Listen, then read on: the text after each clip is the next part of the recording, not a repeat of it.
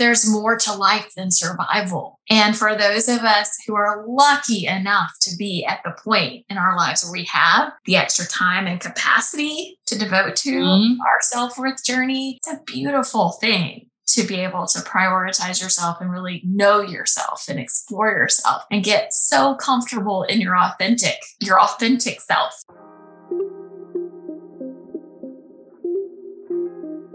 Welcome to the Unconditionally Worthy podcast.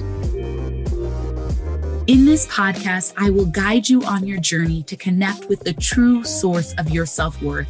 Each week, we'll discuss barriers to unconditional self worth, the connection between self worth and relationships, self worth practices you can apply to your life, and how to use self worth as a foundation for living courageously. I'm your host, Dr. Adia Gooden, a licensed clinical psychologist, dance enthusiast, and a dark chocolate lover who believes deeply that you are worthy unconditionally. Hello, and welcome to the Unconditionally Worthy podcast. We are on episode 28, and today I talk with Corey Williams, who is a Black, biracial, bisexual, cisgender woman who leads the SAIR Collective, which is an organization that provides consultation and training related to diversity, equity, and inclusion, and supports white parents who are raising Black and biracial children. We had an amazing depthful conversation that you are going to want to tune into. Corey shared her own self worth journey and how her experiences growing up as a Black woman and being the survivor of sexual assault influenced her view of her self worth. We talked about how the context that we're raised in and socialized in really impact and influence how we see ourselves as worthy or not worthy.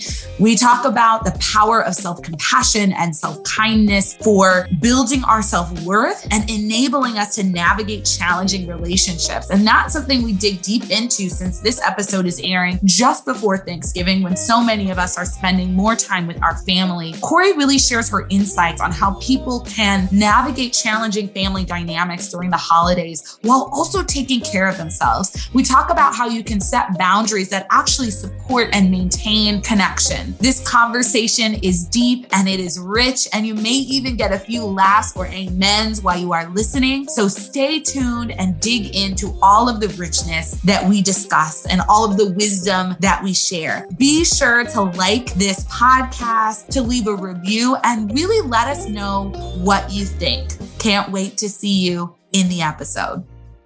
Hi, everyone. I am so excited to have my friend Corey Williams here with me to talk about self worth.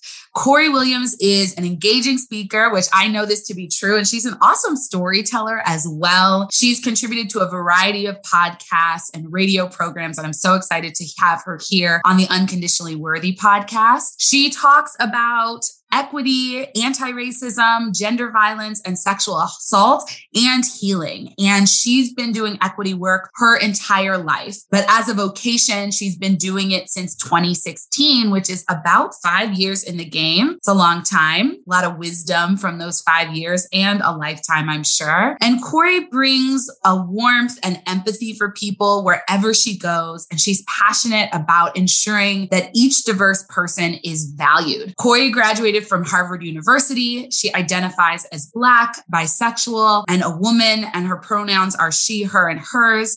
She currently lives in Chapel Hill, North Carolina, with her four children, her partner, and two very small and very loud dogs. So, Corey, welcome to the podcast. Thank you so much for being here. I'm really glad to have you on the show. Thank you. And I'm really hoping we don't hear from my very loud dogs during this.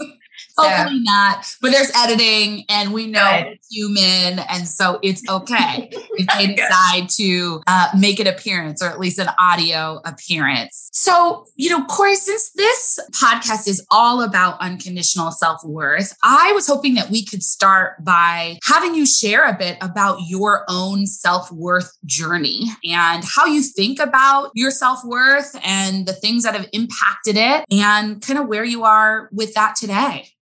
Sure, sure. So, you know, I think that for many Black women, especially, unconditional self worth is a journey because so many of us have these ideas that um, we have to perform in order to be worthy, in order to deserve. And so much of what I learned from my um, mother, my grandmother, my aunts is that we should be doing for others, that we needed to put the other people in our lives first. And that created a situation where I think I was always seeking approval. I was seeking approval from my parents early on and then later from peers. And then finally, I would say in my first marriage from my ex husband, where we both contributed to an incredibly unhealthy dynamic where I was constantly trying to please him and he was withholding that approval. And it was a really vicious cycle, which ultimately was a big part of the end of our marriage. And I think that that process, as well as my experience with the sexual assault, was a real reset time in my life where all of the constraints, all of the things that you wake up and assume are true every day had fallen away. Like the friends that I had were different. The place my children were going to school, my physical surroundings, my financial situation, my job, everything was up in the air. And what that gave me is a kind of freedom, is a kind of real mm-hmm. freedom to, for the first time, define what was important to me and to rebuild my life with intention and to put myself for the first time at the center of my own life.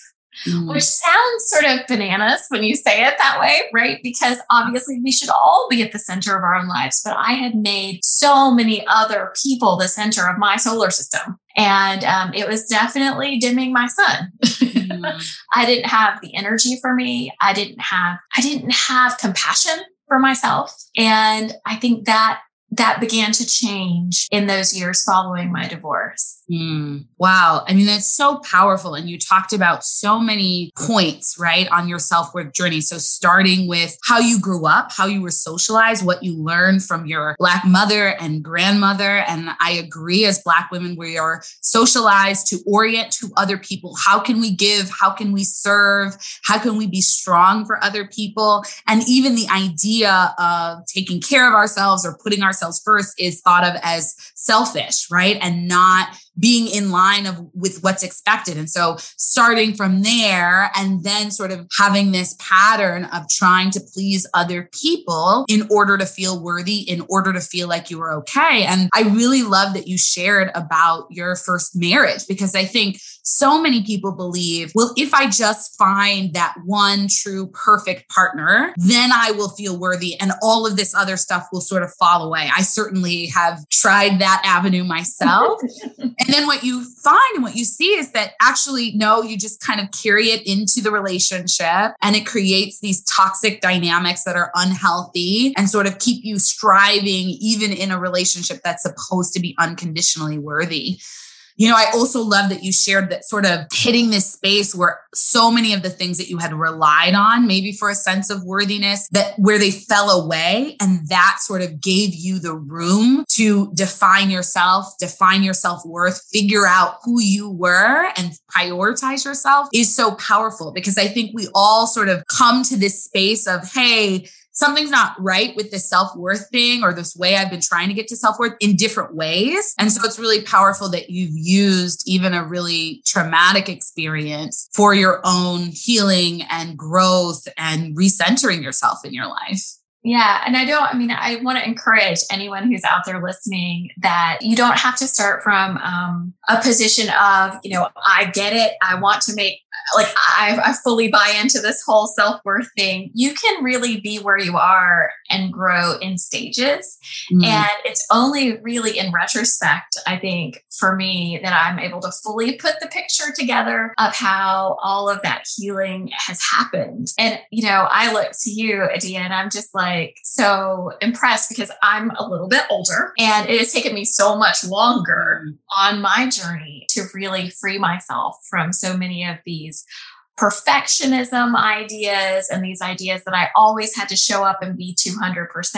I think, you know, in doing my anti racism work and my DEI work, one of the things that's really important to me is that we both acknowledge that the reasons we have all of these expectations of ourselves are really logical Like they come mm. from the systems that have required them of us in order to succeed and make sure our families thrive. So, on the one hand, I don't, you know, I don't want us to look at ourselves and say, oh, why are we like this as Black women, right? We should mm. look at ourselves with compassion and say, we were adapting creatively to a system that was pushing on our family structures from all sides mm-hmm. and was undermining our humanity. And we dealt, right? We figured it out and we survived. And like both hand thinking, which you know I love, both hand thinking. Yes. And there's more to life than survival. And for those of us who are lucky enough to be at the point in our lives where we have the extra time and capacity to devote to mm-hmm. our self worth journey, it's a beautiful thing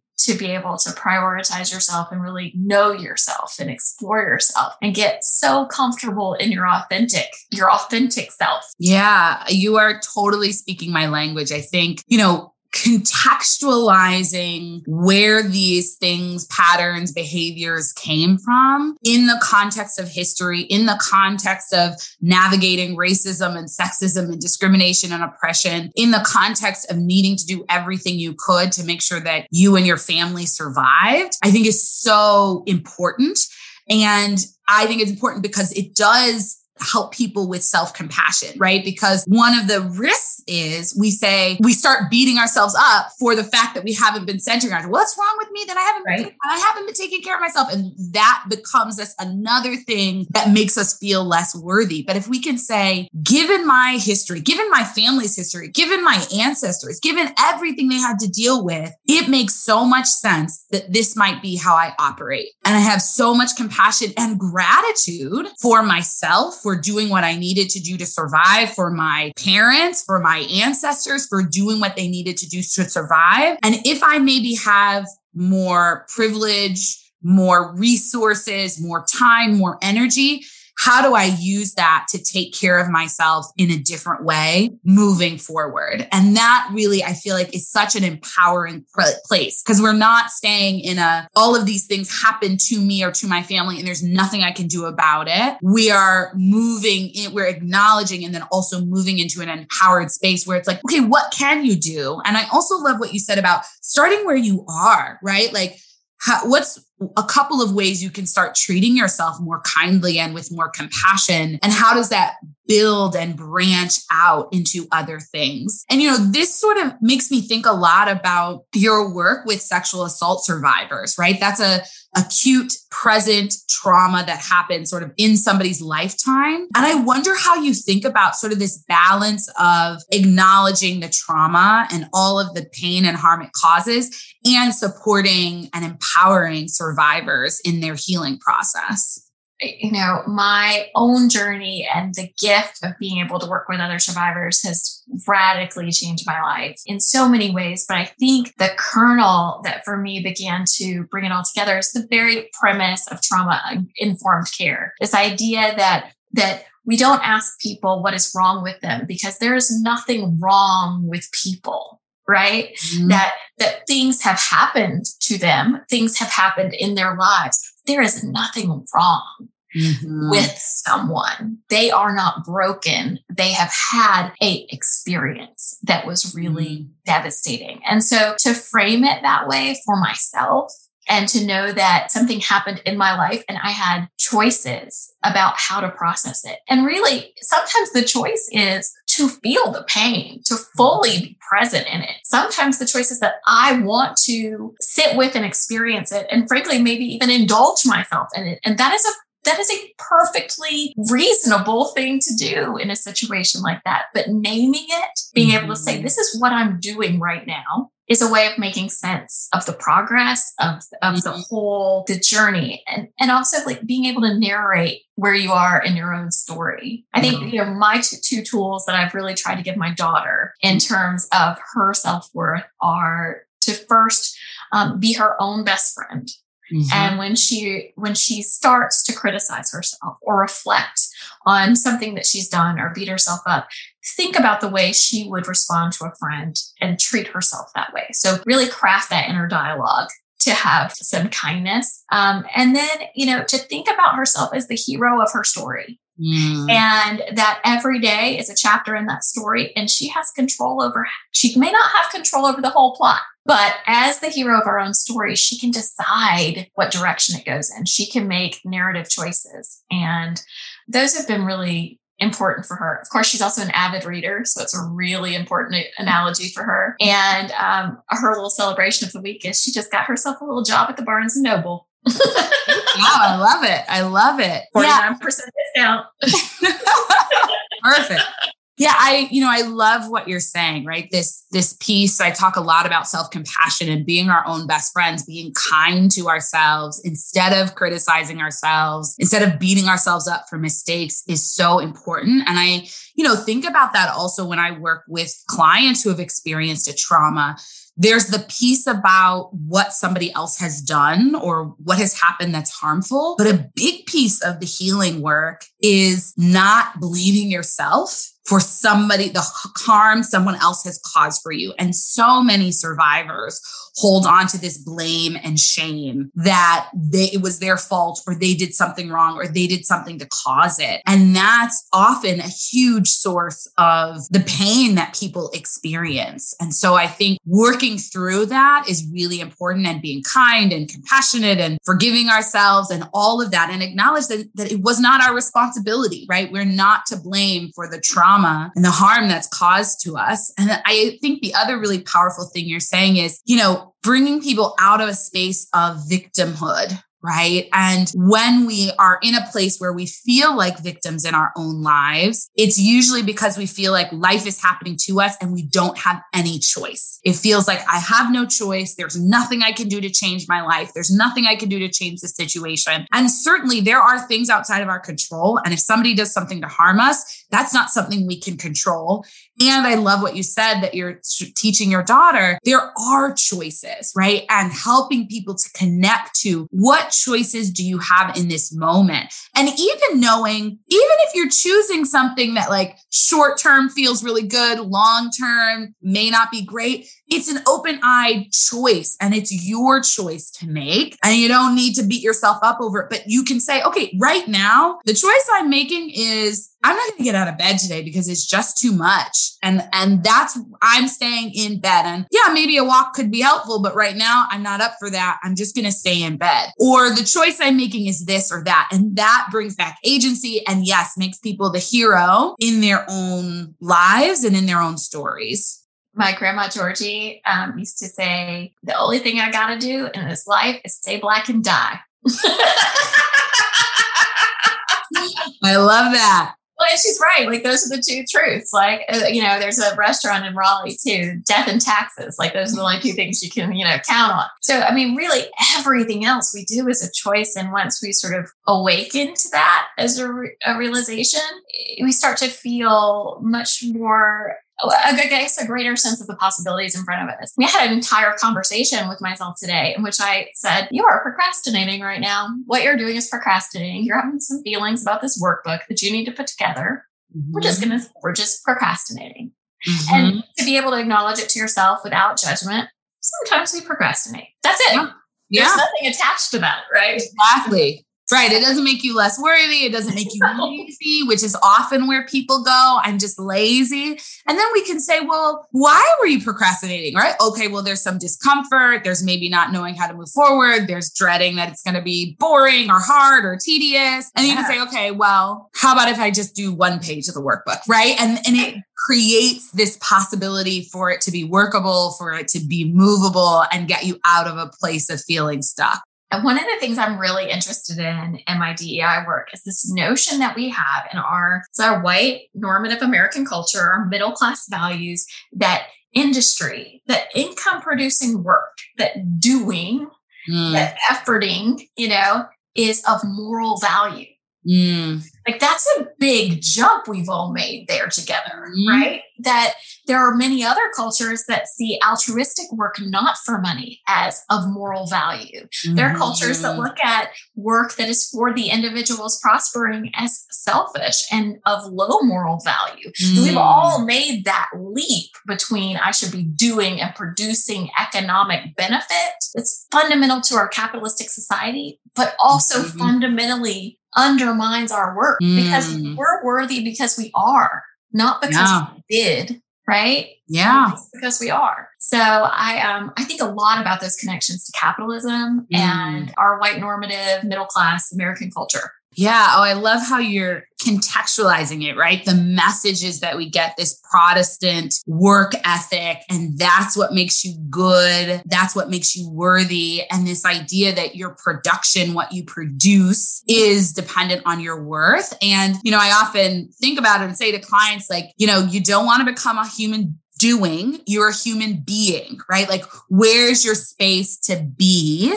And what's the value on relationships, on the process of things, on the seasons, on things that come and go? And, you know, as you talk about this, right, the culture that we are socialized in and how that influences how we see our worthiness, I'd love to, for you to talk a little bit about your identity and experience as a biracial Black woman and as someone who sort of has navigated different cultures, both in terms of the schools you've gone to and the society we live in, but also in terms of your home cultures that you navigated. Yeah, yeah. Um, so I grew up in Alabama. Mm. in a little town, went to a public school, and then shipped off to Harvard in Boston, which is completely, you know, fish out of water experience there. Mm. But I also always had that kind of sort of binary in my life, like these really divergent experiences. I had one grandfather who um, went to school until about fifth grade and never read, but memorized mm. lots of the Bible wow. and taught Bible school like from memory, you know. Mm. Um, and I had another grandfather who was the editor of a newspaper and you know mm. got national awards uh, so like i've always had these sort of very bifurcated experiences but experiences where i was loved i was loved in both places i was mm. fully accepted 100% in all of those spaces i would say it was when i was out in the world that i mm. felt my mm. difference most acutely and that was certainly a challenge for me growing up and it definitely undermined my self-worth mm. i really struggled to fit anywhere in a town that was still racially segregated, um, where black folks lived on one side of the town and white folks went lived on the other side of the town. Everybody went to different churches and different everything. Mm. And so not having a place that I fit was really socially difficult as like an adolescent and a child. I think it's a real important part of why I do the work that I do now.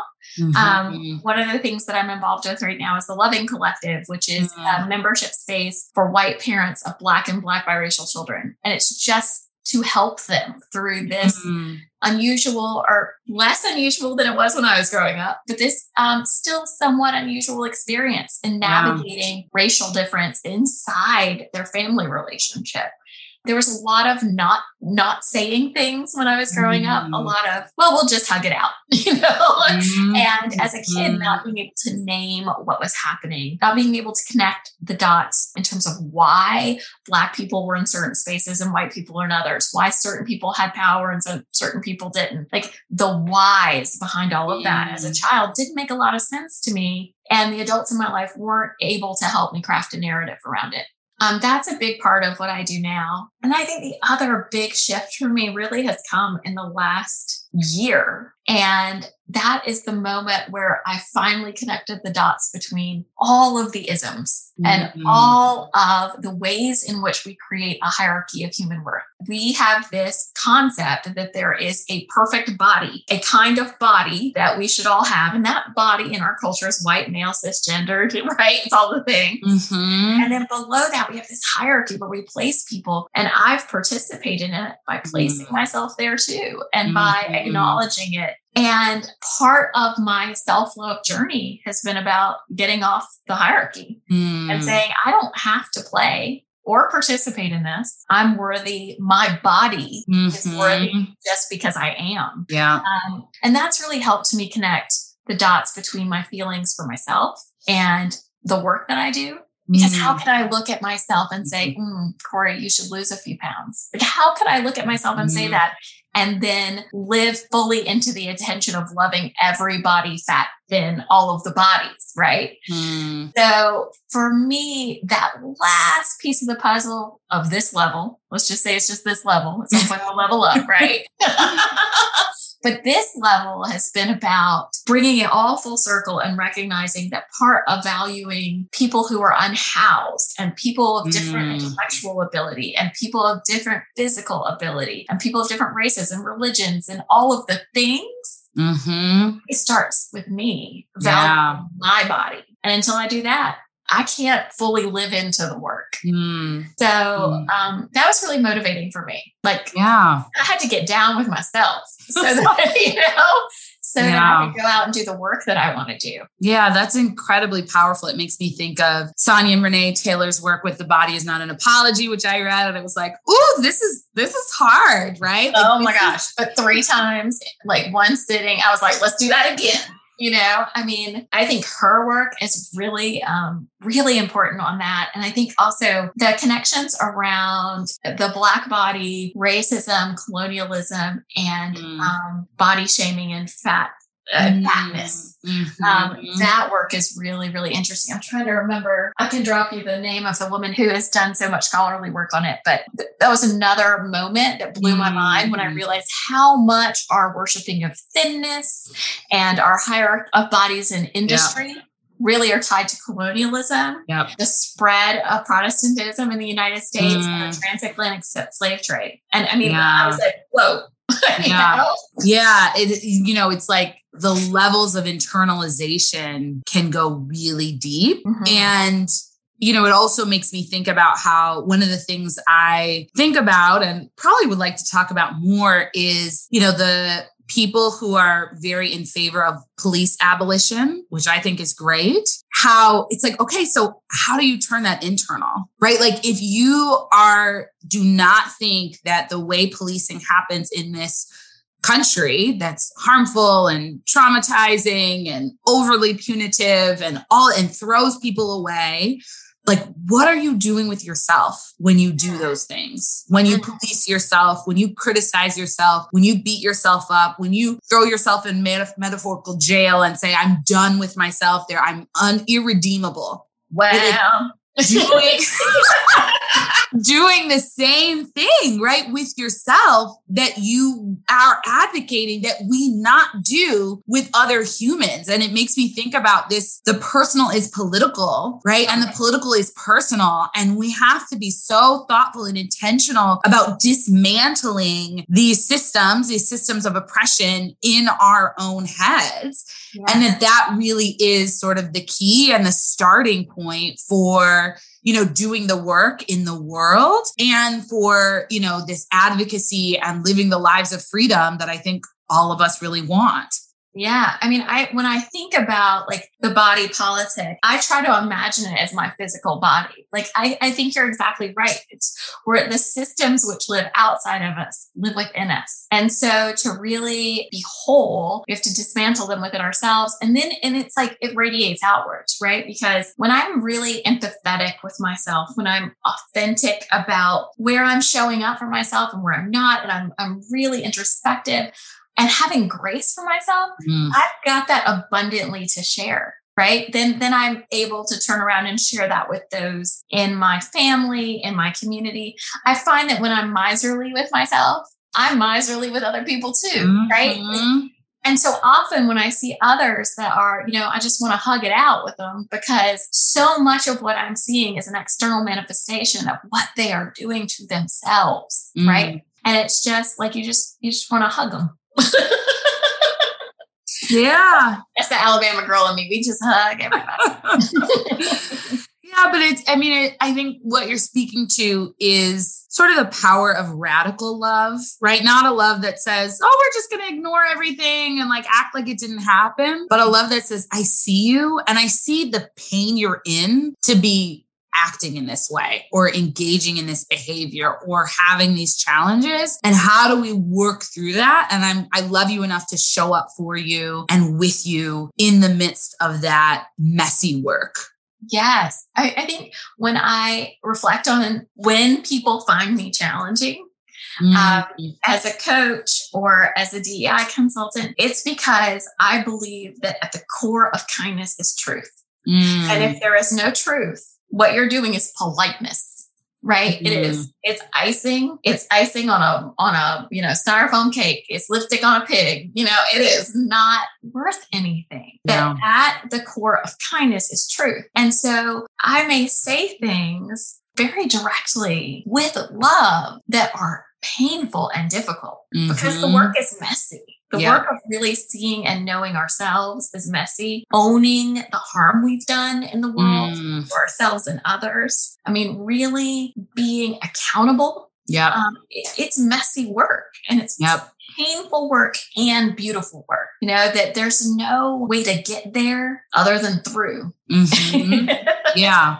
Yeah. No, it's so true. And it's why I think the foundation of self compassion is so powerful, right? Because it means we're going to be honest, incredibly honest, and we're going to be here with you. It's not like, I'm calling you out and I'm out. It's like I'm calling you out or I'm calling you in or I'm talking about something and I'm staying here with you. And that's the other thing with the self work, right? I think one of the things that I hear when I preach self compassion is like, well, how am I going to hold myself accountable? Or, you know, how am I going to grow? Or how am I going to evolve? Or what if I do something wrong? And I'm like, these things are not contradictory. In fact, mm-hmm. being compassionate to yourself and others lays the groundwork and the foundation to hold yourself accountable. And shaming yourself and being harshly self critical usually causes you to shut down and withdraw and actually not take responsibility and think about how you want to move forward in a different way. You know, this yeah. episode is airing just before Thanksgiving, actually. And one of the things I wanted to talk about with you, since you are helping parents in this work, is navigating this both as sort of, of as a parent or as a child of parents who didn't get it right all, all the time, which is basically all of us.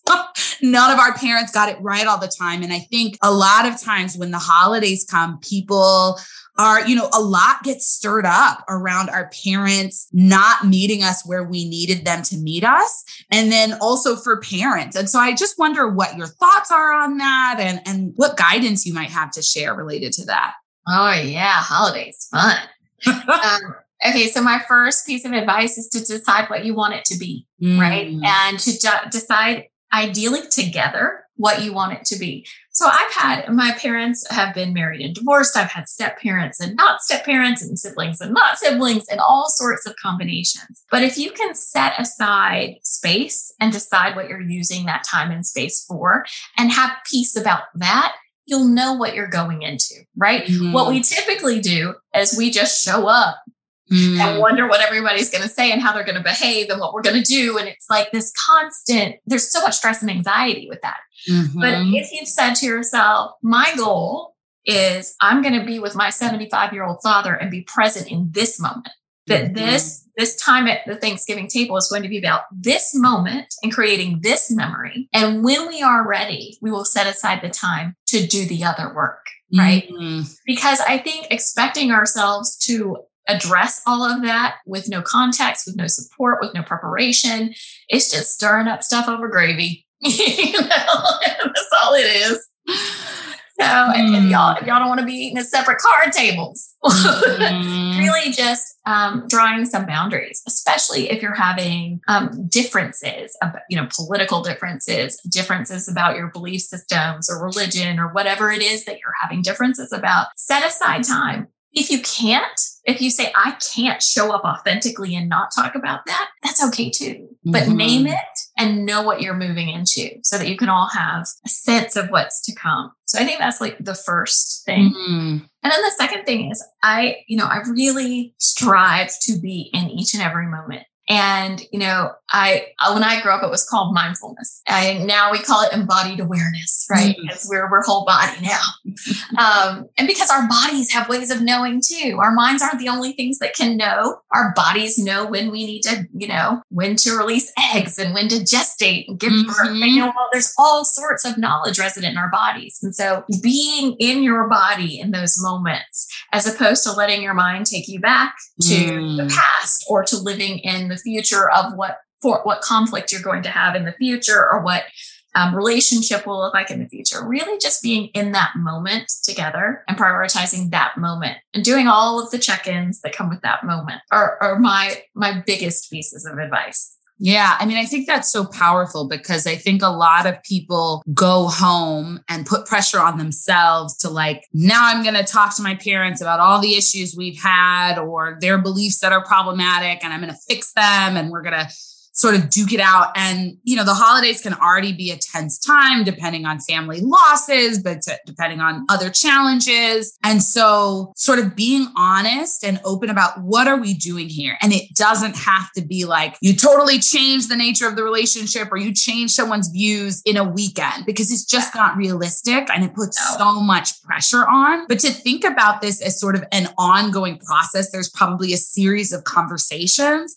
and that if you want to stay in relationship with your family, the relationship is the foundation, the fertile soil for those seeds to be planted in, right? If things are hard and rough and gruff and you accusatory, then it's very hard to plant seeds of change. But if there's a softness and a connection and finding common ground, it makes it more helpful. And obviously this changes, right? If if you are in a family where somebody who has caused you harm is still there and they haven't apologized, right? Like it becomes so much more complicated. Yes. And I think that's also where your second recommendation for embodied awareness is so powerful, right? I like to talk about honoring your body. So checking in, what do you need? Do you need to leave the house and take a mm-hmm. walk? Right? Do you need to get up every morning and meditate before things start rolling in a house? Do you need to make sure you only stay two days instead of the typical five because that is just too much? And your body is saying, nope, we can't do it but to sort of have that awareness and again, take care of yourself in the space and mm-hmm. know that you're not going to solve every problem or every issue or resolve everything in one conversation over a meal. If if if anybody listening thinks they're going to go home and solve racism or homophobia or ableism or anything else at Thanksgiving, y'all let me know how that works out. I mean, really, we expect a lot of ourselves and we expect a radical change when we do that. And calling in work is long work. Mm-hmm. It's a long game and it really requires a, a, relationship that you're building. It requires more listening than you probably want to do, right? Mm-hmm. People are generally not irrational, right? Something happened in the lives of those around you that you haven't gotten to the kernel of that has led them where they are. And there's some experiences that you've had that led you where you are. And so it's when we can connect across that difference and share those experiences that we start to widen our worldview and really um, begin to do transformative work, not sub, not surface work, the real work mm-hmm. of um, connection and um, creation of community. You know, I the other piece of advice I would have for those folks who might be, let's say, going home to a set of expectations, but need to do things for themselves, is to name them mm. out loud in advance and use your I statements you know mm. so many of the time i think that our our own parent as i think about myself are excited about us coming home right mm. it's a big mm. deal for them and i've got one who's about to fly the nest right now and go off to college and i mm. i can only imagine how excited i'm going to be when she comes home mm-hmm. and so there's all sorts of expectation with that and if she for example chose to stay at a hotel a lot of that would feel like it was about me mm-hmm. right so it's, it's stopping and saying mom I need to stay at a hotel because I've been having some back pain. Also, I don't want Uncle Joe to come over and say XYZ, and Uncle Joe's to come over and say XYZ. Mm-hmm. I need a safe place to go. Or the cousin that made me feel really uncomfortable last time because he commented on my body. Mm-hmm. I need a mm-hmm. place to go when, if mm-hmm. and when that mm-hmm. happens, a safe spot. So, like finding the people who might give you pushback if they don't know what's going on for you Yeah. And sharing with them that you're honoring your needs, that you're honoring your body, that you're taking care of yourself. Those yeah. folks that love you will love that too, mm-hmm. right? Because they mm-hmm. want to take care of you too. Yeah. And it makes me think about how setting healthy boundaries actually supports connection. The alternative is you like grit your teeth and you're like, oh, okay, maybe I'll survive. Can I survive? Can I survive? And then there's like a blow up, or you're like, I don't want to talk to you. Like, why, you know, and there's this irritation that makes you feel like I can't connect to you because you're going to overtake me or you're going to do too much or I'm going to be stuck here. But if you say, here are my boundaries, when I show up, I'm here, I'm present, I'm engaged, what you were saying earlier, Corey. And then when I need time to myself, when I need to regroup, I am moving away. And, and that happens with more grace and ease versus we, I have to have a fight with you to be able to leave the house and stores are slamming and I'm running out because that's the way we've done it in the family is that people don't say, Hey, I can't engage right now, or I need some space right now. And I'm going to, you know, take a walk, but it escalates because that wasn't said. And then there's this fight and this storming out, you know, and so it's that is shifting the dynamic of your family. I think people talk about sort of breaking generational cycles and patterns, and that is it right? Is showing absolutely. up, setting boundaries, taking care of yourself. That that is a powerful way to shift the dynamics in your family. Yeah, I mean, I think showing up and asking those women for me that I love so much, my aunts and my mama, who always go into those patterns of cooking all day. And, you know, mm-hmm. they're in their 60s and like mama's feet are hurting. I know mm-hmm. they are. I can see it on her face, you know, and, and saying to them, how can you honor your body right now? What is it that you need? And my mom will promptly go out, sit on the porch and do two hours of yoga. I love it. I love it. Yeah. yeah. And, you know, and I think sometimes those of us kind of in that sandwich generation, the 30s and 40s, maybe we have babies, maybe we have parents, I think sometimes we feel like we're kind of um, in a swirl of activity and we're still being guided and controlled by the older generation, but trying to deal with all the needs of the younger one. But in fact, I think if, if we do what you're encouraging us to do, if we talk, if we're um, open about our self worth journey, about honoring ourselves, about taking care of ourselves, we're honest with ourselves and others about our needs, it does shift the family dynamic. It changes changes your whole family's mm relationship mm-hmm. with each mm-hmm. other. And that's, you know, it's really beautiful thing. Yeah. I'm getting married next year. I know you just did your thing, girl. uh, and so uh, I'm getting married in Mexico. Um, and some of my family is not happy about that. Mm. And I'm like, I understand. Mm-hmm. I am, I, if you choose not to go, I'm not hurt. Mm-hmm. And I wanted to get married in Mexico. So that's it. Mm-hmm. That's all yeah. there is. Um, and, you know, even acknowledging, um, I have people in my family that are, are vegan and extremely very, very aware of animals as food sources. And so we've talked about, okay, I will have, here is the vegan event I can commit, can commit to. Mm-hmm. And I am ready and here to hold you and be with you. And then if you need to leave, I understand. Yes. Right. Like, so talking about those things and carving out all those spaces as opposed to worrying, fretting. Is somebody going to say something? Is my brother who is vegan going to shake the table and turn it over? Mm-hmm. right? What's going to happen? Instead, yeah. all of that anxiety and that energy, right? That yep. energy that's sort of misspent towards worry and anxiety can be shifted and it can be spent in connecting with one another and taking care of ourselves. Yeah. I mean, I think that really brings it full circle because I think when we're grounded in our worthiness, that's when we are best able to do that right? To know this person not coming to my wedding isn't about me and it doesn't make me unworthy. It's really about them and it's about where they're at. I mean, we certainly had that with our wedding, right? The people who, for whatever reason, chose not to come and knowing, okay, you know, this is their choice. I have choices. They have choices. They're going through things in their life that may make it like it's not possible, either emotionally or logistically, for them to show up for me in this celebration. And that's okay, right? It doesn't mean I hate them. It doesn't mean I'm torn apart. Yeah, maybe I'm a little disappointed, but because I'm grounded in my worthiness, it's not a big emotional event where I think, well, what did I do wrong or what? You know, it doesn't become all of that. And I think that really is the power of knowing our worth and grounding ourselves in our worthiness because it just branches out and enables us to do so much healthy work in our relationships and to not feel worried and anxious and upset because other people are making choices about their own lives. You know, when I think about it, I think about like how anxious I used to feel, like how much I felt like I had to perform, get the right grades, do the right, do all the things. And, you know, even past like going to Harvard and get, you know, getting the jobs and all the things, even with my children, you know, I wanted to have the absolute perfect, I wanted to be the Black Martha Stewart. Like mm. I, I, wanted the like butterfly release at the birthday party.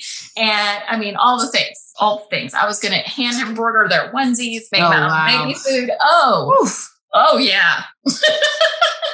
And I walked around at a level of agitation and worry and discomfort and like this desire to always be doing and doing and doing. Mm. And I wish I could explain to anyone who is there what's possible because mm. it's almost i think my the me self from back then would have a hard time mm. recognizing the current me who's like oh you mm-hmm. want your birthday party at chuck e cheese awesome you know, you know like I, I don't have all of these expectations because whatever they want is is great.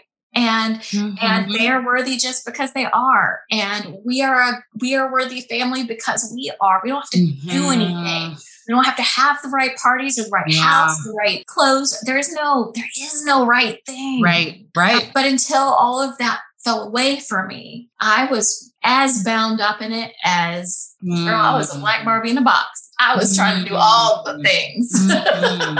Yeah. And I know so many parents, you know, relate to your experience. And as we wind down, I, I know you're doing really powerful work with the Loving Collective and supporting parents. And so I'd love for you to share just a little bit about that and then also where people can find you and connect with you further we have so much going on, which is so excited, so exciting. So um, the SAIR Collective, S A I R, which I know is new to you, Adia. Ah, okay. I misnamed it. The SAIR Collective. Like, Sorry. um, so the short version of the story, why we have the name SAIR Collective, is that, and I know that you know, in times of instability in Africa, people braided seeds into hair mm. as a, as a way of taking sustenance, physical sustenance, as well as hope forward, mm. right? And for me, as a, a, descendant of enslaved people, like the knowledge of those seeds that mm. that came across that horrible journey mm. were planted in that ground in Alabama and fed my grandmother and my great grandmother and mm. me, and that's my the okra and the you know and the all of the things that fed and nourished my soul. So the name of the business is SAIR Collective and it's all about that rootedness mm. um, that we have. And and i am doing classes within that. Awesome. so this is not a drill is one of our classes for white folks who are talking with their friends and family about anti-racism. And i have unlearn and several other courses for parents um, and then we're doing some consulting work. I'm working with uh, several nonprofits right now and a big for profit company trying to help them with their inclusion journey. Mm. As my parent, as my children say, my children say, Mama teaches people to be nice to each other. uh, and then, um, and then the last part of what I'm doing right now is the Loving Collective. It's probably the first of our memberships, but this mm. one is really rooted in trying to help those white parents fortify their children, right? And to help them understand the experience of growing up Black in America, even when they haven't had that experience, mm. But also helping them navigate that difference in their relationship. So that's kind of, you know, I don't have much going on. Ah, just a few things. So I mean, it sounds so powerful. You're you're creating impact in such a wonderful way. And I just I love your approach coming from this place of love and kindness and radical honesty and all of these things is so powerful. And I know you're making making a difference in many families' lives, organizations, individuals, communities. And so, you know, make sure you go and reach out to, to Corey and learn more about the SAIR Collective and all the good work that she is doing. Corey, thank you so much for spending the time with me today, for sharing your personal story and your wisdom and expertise. It is really thought provoking and inspiring. And I know it's going to be such a wonderful thing for the listeners to hear. Thanks. It was a joy to be with you. Thanks for joining me this week on the Unconditionally Worthy podcast. Make sure to visit my website, dradiagooden.com, and subscribe to the show on iTunes so you'll never miss an episode. You can also follow me on social media at Dr. Adia Gooden. If you love the show, please leave a review on iTunes so we can continue to bring you amazing episodes. Lastly, if you found this episode helpful and know someone who might benefit from hearing it, please share it. Thanks for listening and see you next episode. This episode was produced by Chris and Tiana, and the music is by Wadaboy.